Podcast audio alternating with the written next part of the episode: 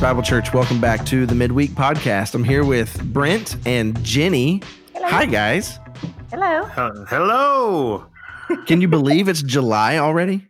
Oh, we can believe it. So easy to believe, actually. Because it's hot. Mhm. Yes. Yes.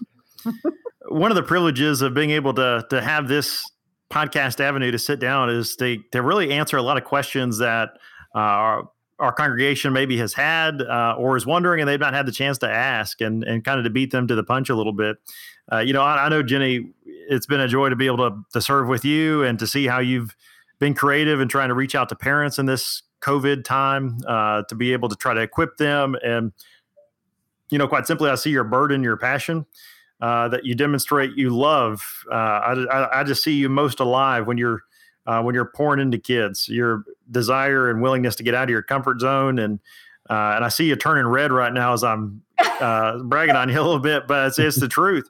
And and you know, I, how do you? What would you say to somebody, a parent who uh, has now been carrying the weight? Uh, they they feel like they've been taking a lot of different roles and responsibilities what would you say to the parent that is kind of feeling like, you know what, I am so tired of this. Why can't we just get pre-K ministry started right back up? Why can't that happen right away? What would you? How would you answer uh, a parent maybe that's feeling that just that weight of this this unusual season?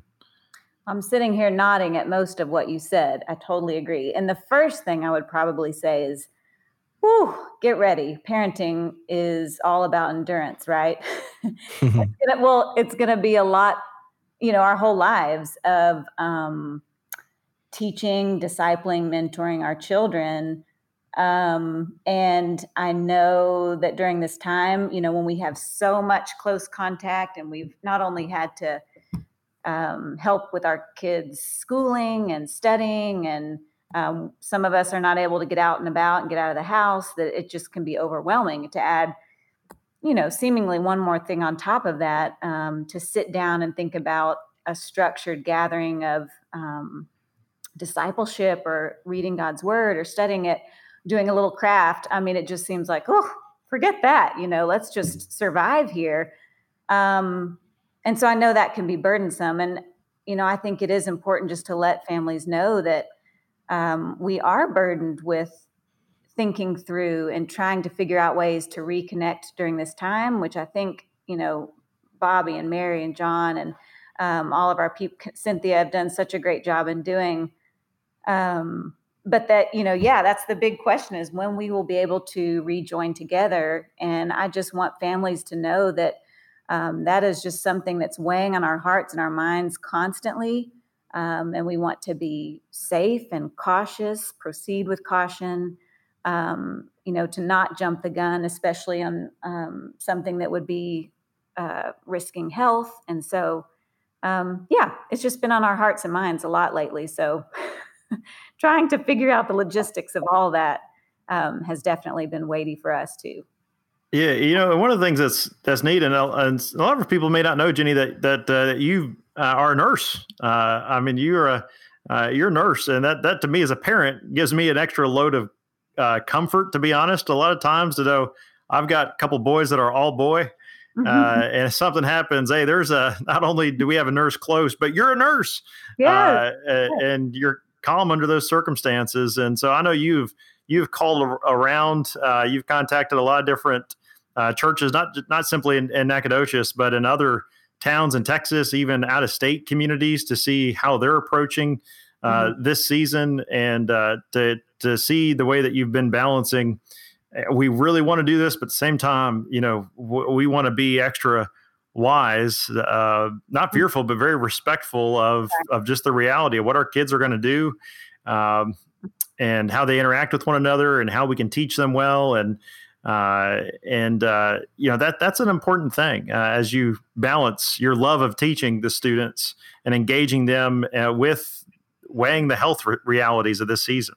Um, mm-hmm. Um, so how have how have you kind of personally gone about that this component of researching mm-hmm. and staying up to date so that when we do come back together, uh, we'll have we'll have everything already in a line. We won't be scrambling when that time comes. Yes, yes. Like you said, uh, I've been able to contact a lot of the um, preschool and children's ministers and directors around town uh, and have had some great conversations, some great input, um, just kind of troubleshooting some things and bouncing ideas off of each other.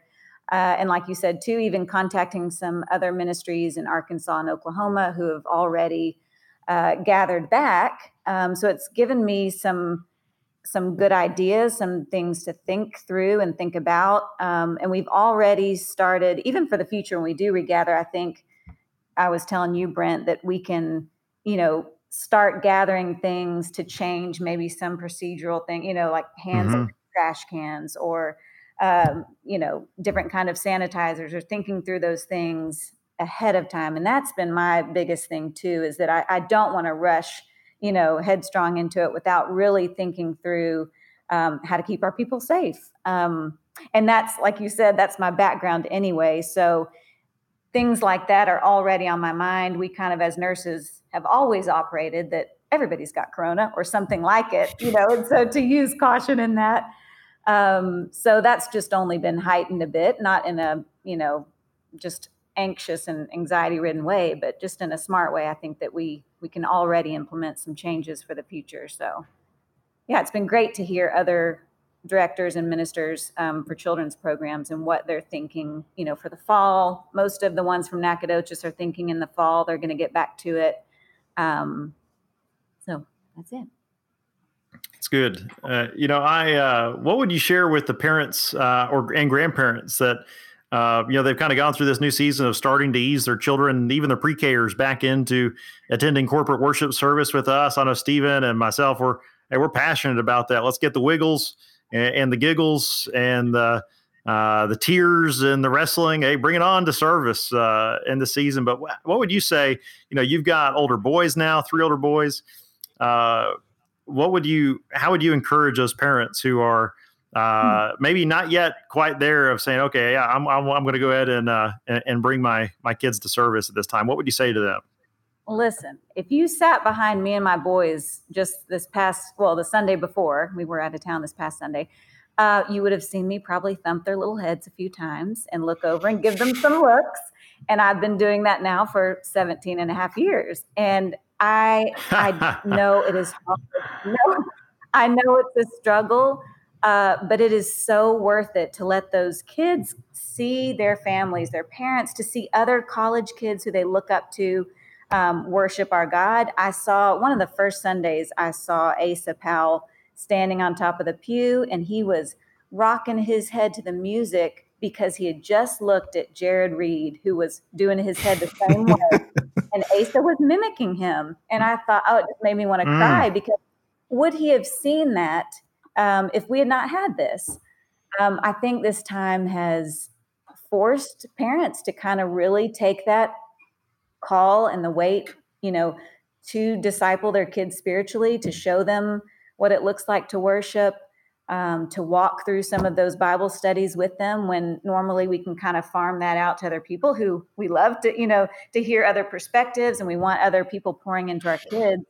But what a priceless thing um, to not only have your kids see that, but to just kind of do the hard stuff, you know, whether it's taking them to a restaurant and making them sit still and listen and behave, not have an iPad in front of their face, um, I think is what has been missing for a long time, really, you know, in mm. these last mm. however many years we've had all the technology. So um, I think it's absolutely wonderful. And that, uh, I mean, no one is bothered by a crying kid or, you know, somebody talking.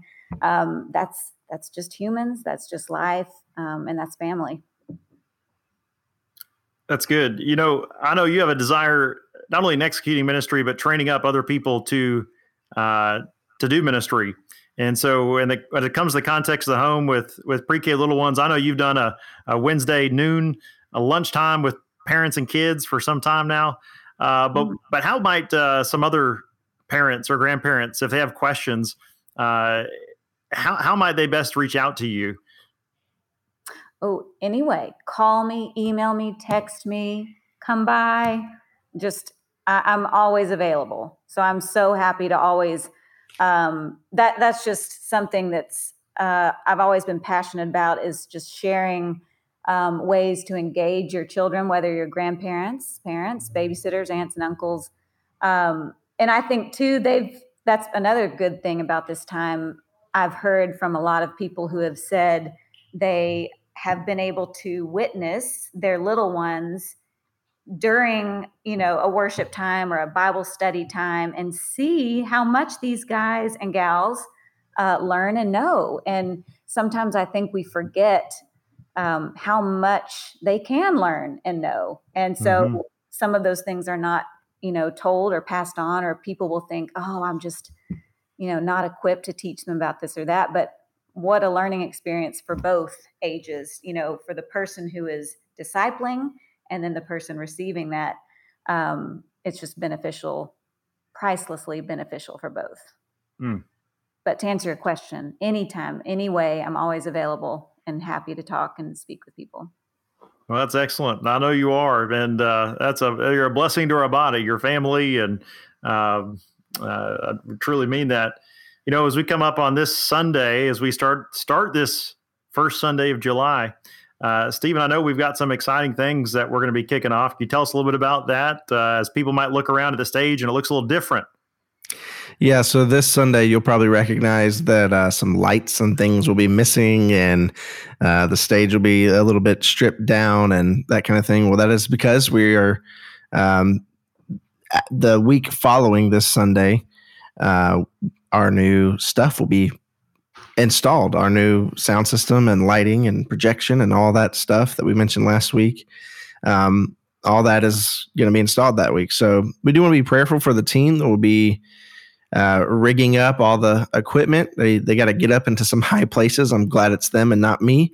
And um, we do want to pray for their we want to pray for their safety. And um, of course, it's an, an exciting time for our church um, to be you know doing these things that will allow the gospel to be articulated uh, all the more clearly um, and equip ministry like we were just like Jenny was just describing the fact that we we do sing together as a body and we minister to one another and we'll be able to to do that um, hopefully with less distraction uh, now. And we'll be able to hear f- the word more clearly and, and those kind of things. It's a, it's an exciting it's an exciting season uh, but we do want to be praying for this team. We're going to have between five and seven guys that are going to be coming down to um, to be doing that install for us and of course they'll be here and away from their families and um, and working hard uh, to help equip our church for ministry. So uh, be praying for those guys um, this week, and you'll you'll notice that on the Sunday, uh, you'll be it'll be right there in front of us to see. Okay, wow, this is happening. Um, so yeah, exciting times. They are, and, and Jenny, that makes me think too of uh, what a perfect time to be getting some outdoor pre-K upgrades with that space yeah. that's uh, that's coming along. Yes, so exciting. So we are hopefully by the time this airs, we will have the pergola erected and um, one more little electrical wiring step, and then the install of the turf. So, which is supposed to happen over a couple of days. So, I think once this ball gets ro- rolling, it will roll very quickly. So, I'm very excited. That is exciting. So, we'll be praying for good weather. As we know in uh, in East Texas, one thing I've learned is uh, the only thing you can count on is that you can't really quite count on the weather turning yeah. out the way you thought it would. So, yeah. uh, but uh, I, I, so appreciate Zach Martin, Danny Mora, uh, you, Bobby, others that have played a part in uh, getting yeah. it to this part. So it's uh, it's exciting, exciting time. Well, we've got projects starting. We've got projects uh, that are in the middle, and one of those projects, if you want to call it that, is our sermon series through the Book of John. We're wrapping up chapter 12, right, Brent? What do we got? Uh, what do we have coming that Sunday? Yeah, uh, you know, there is a verse that is that's kind of haunting. As we looked last week at the belief, this kind of tsunami of belief that's uh, that seems to be waging forward. We also see the fickleness of that type of belief in the crowd um, that's taking place. And this statement is given in verse 43 as we come to the end of chapter 12. Uh, for they loved the glory that comes from man more than the glory that comes from God. This this judgment on the Pharisees, and uh, it is a that is a if there is perhaps a more sober uh, or humbling or fearful verse, I'm not aware of it. Uh, that just causes us to examine the the reality of the idolatry in the heart of the religious leaders of the Jews at the time, and yet the comfort that Jesus knows all of these things Uh, and he gives this incredible statement in verse 44, shortly after Whoever believes in me believes not in me, but in him who sent me. And whoever sees me sees him who sent me. Uh, I have come into the world as light, so that whoever believes in me uh, may not remain in darkness. And so, right after one of the most sobering verses, I think, in all of Scripture, is one of the most comforting verses for the believer. Isn't that incredible? Just a hmm. matter of verses later, you go you go from anxiety, I do, to immediate just comfort hmm. and peace of hmm. resting in Jesus. I mean, God's word is absolutely incredible, Stephen. So as we finish off chapter 12, uh, brother, I'm excited. Yeah, we're we're looking forward to that. And uh, church, we're praying for you and grateful for you. Thank you for your generosity, uh, your care for one another uh, in this interesting time. Um, thank you for uh, supporting and praying for your pastors and elders and staff. We uh, are just so blessed by you and uh, blessed to be one of you and blessed to to know you and serve the Lord alongside you. So, uh, prayerfully, we'll gather again uh, this Sunday, and it'll be a great time uh, of worshiping together.